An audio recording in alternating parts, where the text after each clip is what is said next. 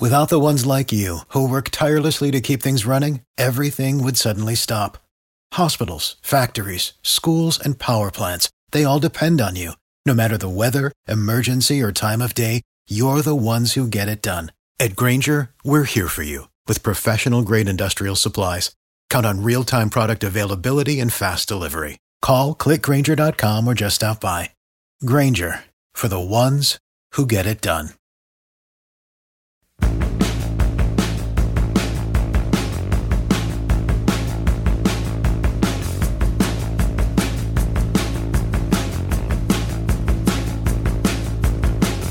Well, hello. I am Matt Williamson. Thanks again for all the positive feedback on my article this week. And two parter today. Second half, I'm going to talk a little Bengals, how their team is constructed. But first, Bill Barnwell from ESPN.com does good work. He has a heavy analytics background. I think he started Football Outsiders. He highlighted seven teams today that didn't make the playoffs that wouldn't be far fetched at all. To, I, mean, I didn't say that right. You know, I mean, it, it, it, have a pretty clear path to getting there next year. And the only thing, I think he ranked them one to seven, and he had the Rams the most likely. He had the Steelers second.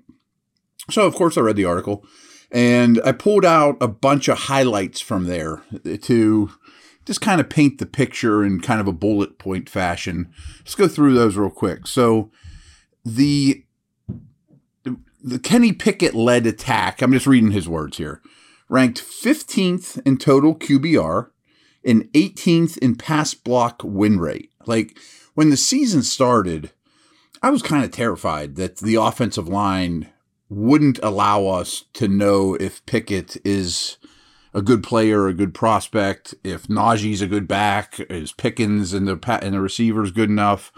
Could the offensive line totally derail not only the offense, but our ability to evaluate the offense.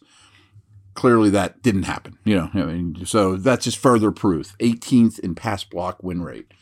Um, Tomlin's team was 14th in DVOA, and frankly, as I mentioned, right now they're sitting 10th, um, right in line with its record. And that's an interesting p- point of this too. Is sometimes teams don't play to their record. You know, I mean, I know the Parcells, you are what you are yeah, if you play 162 games or 82 games or whatever the other sports do, but a lot of 10 win teams only win six games. A lot of six win teams win 10. You know, the Vikings are a perfect example. Um, the worst element of Pittsburgh's performance last year was on special teams, where it ranked 27th in DVOA. But that's less sticky than on offense or defense, so we would ex- expect the Steelers to improve there in 2023. I've told you guys that before. So basically over the last 10 years, I've looked at Steeler special team DVOA, and this one was really low. Um, obviously, it was a problem. I'm not going to hide that. But as a rule of thumb, they're usually 12 to 16. But you're going to have a, a, real spike year. You're going to have a real down year. Again, I like the term sticky that he used. It, it, special teams performance year to year is rarely sticky. And football outsiders will tell you, unless you're the Ravens or Patriots, they're always at the top of the league. However, the Patriots were 32nd this year in special teams. So here's some other things that aren't as encouraging. There are still some elements of Pittsburgh's performance, though, suggesting it was a little fortuitous. The Steelers intercepted a league high 20 passes, and while any secondary with Minkah Fitzpatrick is capable of doing that in a given season, remember that they picked off 13 a year ago. 13 still a big number, though, Bill. Um, they recovered only three fumbles on defense, which was the fewest of any team, but they also only lost five fumbles on offense, which was the second fewest on that side of the ball. The fumble numbers, I've been telling you forever, are going to go up. Both sides. They're not going to recover three fumbles over the course of 17 games in 2023. It's a 0% chance, 0.11% chance. That number is probably going to get to eight or something along those lines. They probably will also lose more than five. Will they pick off 20 passes? Probably not. But I think when we talk about stickiness, I would much rather have a defense intercepting passes to get up their turnover rate than fumbles because fumbles are a lot more random. Interceptions are created more. And so I think that's actually an encouraging stat, to be honest with you. He kind of framed it the other way. And I mentioned that you know, some teams that are truly a six win type of team, win 10, 9, whatever. The Steelers outperformed their point differential by 1.7 wins. That's he, he should go into this a little deeper. He didn't. Their point differential makes them look terrible, but losing by 40 or 50 or 60 or whatever it was to Buffalo and, and, and Philly still only counts as one loss. You know, those two losses really mess up their point differential. So here's some things I've been telling you as well.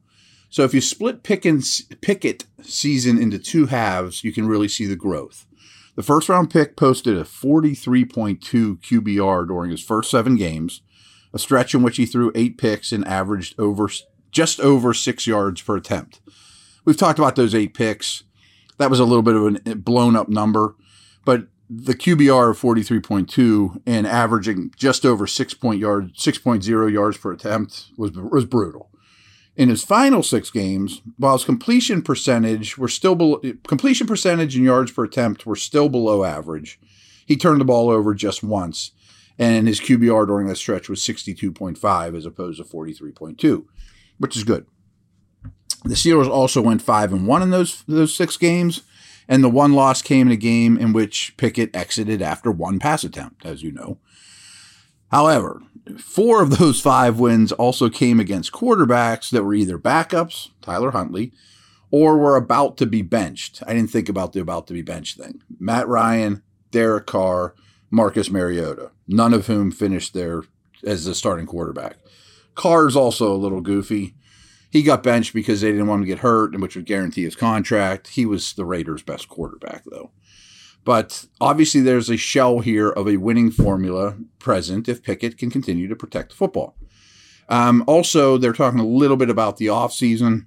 Right now, I don't know how to get into this, but don't look too much into cap numbers right now. A lot of it's how many guys you have rostered. Like if you look at the league, everyone it looks like boy where did all the Steeler cap space go? It, it's a little bit of a misnomer. This time of year is strange, no matter what source you go to for cap information. But the way Bill spells it out is also, I thought, noteworthy. Where Pittsburgh's th- right now is three million over the projected cap mark, which isn't thrilling for a team with a quarterback on a rookie deal. But here's what the key is: it can clear more than 24 million by releasing William Jackson Ahkello Witherspoon, and Mitch Trubisky. I don't know if Trubisky's going to get let go because then you got to go get a backup quarterback who's going to be just as expensive, probably. But the fact is, and, and I'll, I'll tell you this more next week, they have about as much flexibility with their cap to create more cap space than any team in the league. So that's really encouraging, and their their contracts are set up pretty well overall. All right, I'll be back in a minute. I want to talk a little bit of Bengals as they prepare for the AFC Championship.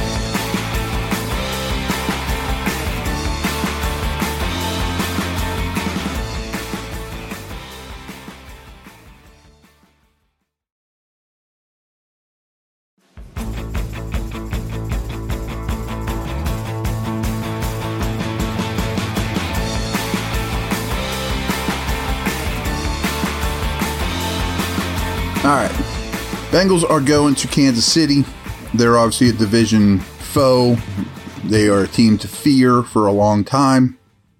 But I hadn't put two and two together on this until recently. They are kind of taking a Steelers approach, or probably the Steelers are taking a Bengals approach, or, you know, eh, I'm not sure they're either stealing from one another. But their offense is mostly homegrown grow up together guys. Well, why is that important? Well, that's exactly what the Steelers are doing. I mean, like I, told you the other day, the Steelers' offense is losing nothing. You know, all their production comes back more than any team in the league. I think that was yesterday's podcast or the one before. Like breaks the charts so much more than other teams. So the Bengals, they not only, I mean, they're they're key guys. Ja'Marr Chase, first round pick. Tee Higgins was a two. Tyler Boyd was a two. Jonah Williams was a one. Um, Joe Burrow was a one, and Mixon was a two. And then they also drafted some guys like Samaje Perine, the, Carman Jackson, guys like that that are role players, or Jackson's now starting left tackle because of injury, also quite high in the draft. Homegrown talent on offense. And if it also Cordell Volson, who's their starting left guard, he was a fourth round pick, rookie. They, they went out and supplemented that a little this year because their O line was so bad. They went out and got Alex Cappa and Ted Karras and La'el Collins. But for the most part, their plan was build on offense through the draft, through youth, through a, bu- a bunch of guys the same age, let them grow up together. They went to the Super Bowl last year. They might go to Super Bowl this year. And it's a, it's a really good formula, and things can progress really quickly. Again, I'm not, t- I'm not saying or predicting Pickett's going to turn into Burrow and Pickens is going to turn into Chase. But the team building strategy makes a lot of sense. You want that continuity on offense to grow up together. But on the other hand, if you look at their eh, 14 or 15, you know, maybe 12 to 14 guys that play a lot on defense, there are some homegrown guys. And this past year, I think they realized, hey, we're going to get old on defense before we get old on offense. So they drafted Dax Hill in the first round, Cam Taylor Britt in the second, and part of that's because some of their guys are coming up as free agents. They're not going to be able to retain. But the defense is built partially from within, but a lot from without. I mean, when I was a scout for the Browns, the Bengals were the cheapest organization in the league. They had one scout. They're notorious for not spending, but they have a lot of crafty free agent moves. Some to keep their own, but mostly from without with outside the organization which leads me to things we're going to talk about next week. I'm sitting here looking at the spreadsheet, the official one from the league that has every free agent to be on it. And I'm going to go through them all and I'm going to highlight all the guys I think the Steelers should kick the tires on. So the Bengals have built a really good defense from without, you know, from going out and getting not humongous contracts from outside the organization, but four or five starters on friendly deals, but starter deals, not cheap cheaping the way out. And I think the Steelers can do the same. And that might mean keeping Edmunds, keeping you know uh, Sutton, guys like that, or looking around and getting some bargains. And here's here's how they're built at the moment. And here's here's where I'm going with this is they're two defensive ends. Sam Hubbard, they drafted in the third round back in 2018, but they spent decent money on Trey Hendrickson, who's been a massive success. I mean, the pro scouting department for Cincy deserves a lot of credit for getting them where they're at. So really, three fourths of their off of their defensive line, and they're pretty strict with their four three looks, is from outside the organization. Hendrickson at one end, B.J. Hill, who they got from the Giants, and DJ Reader, who I think is their best defensive player, nose tackle, penetrator, exactly what the Steelers need. They got from Houston. He's really the key. This you know the the the straw that serves the drink. Um, so that front four, which is probably the strength of this defense, and I think the defense is really good. Um, it's kind of a no-name defense. Probably a lot of you guys don't know a lot of these names, but the front four is probably the strength of it. The second level, they tried for years and years drafting guys and have had been really bad. And they finally developed Logan Wilson, third round pick, and Jermaine Pratt, who was also a third round pick. Pratt's a name that's on this spreadsheet next to me that is coming up to for, for free agency. He'd be a really good Steeler. But both those guys took a little time. As I tell as I often tell you, drafted linebackers don't usually come in and light the world on fire. They take some work. Um, they also did draft Jessie Bates, free safety, but he's a free agent, likely to leave. But they also got uh, Vonn Bell, the the strong safety. He's kind of their Terrell Edmunds type. They got him from the Saints. They got Eli Apple, who was a first round pick from the Giants. He's a starter. Mike Hilton, as you know, and probably are a little sad about from the Steelers. And the last name is Awuzie, who is their best corner. They could really use him right now, but they got him from Dallas. So just looking at what this team is, I mean, it wasn't long ago they were picking first in the draft, grabbing Burrow, or third in the draft and getting Chase. Steelers never fell that low. But with some shrewd roster moves and shrewd drafting, and I think the Steelers have a lot of that in place, especially on offense, um, in a similar manner, you can see how you can turn things around pretty quick. It's nice to have Joe Burrow, who I think is the second best quarterback on the planet, of course, you know, but just showing you how these teams are constructed And there's a real similarity right now between the Bengals and Steelers that way. So, uh, over and out. We will talk next week. See you.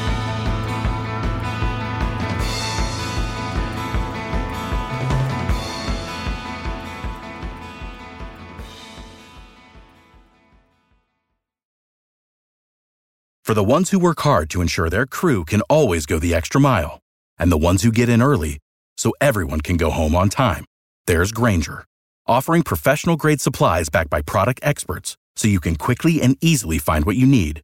Plus, you can count on access to a committed team ready to go the extra mile for you. Call, clickgranger.com, or just stop by. Grainger, for the ones who get it done.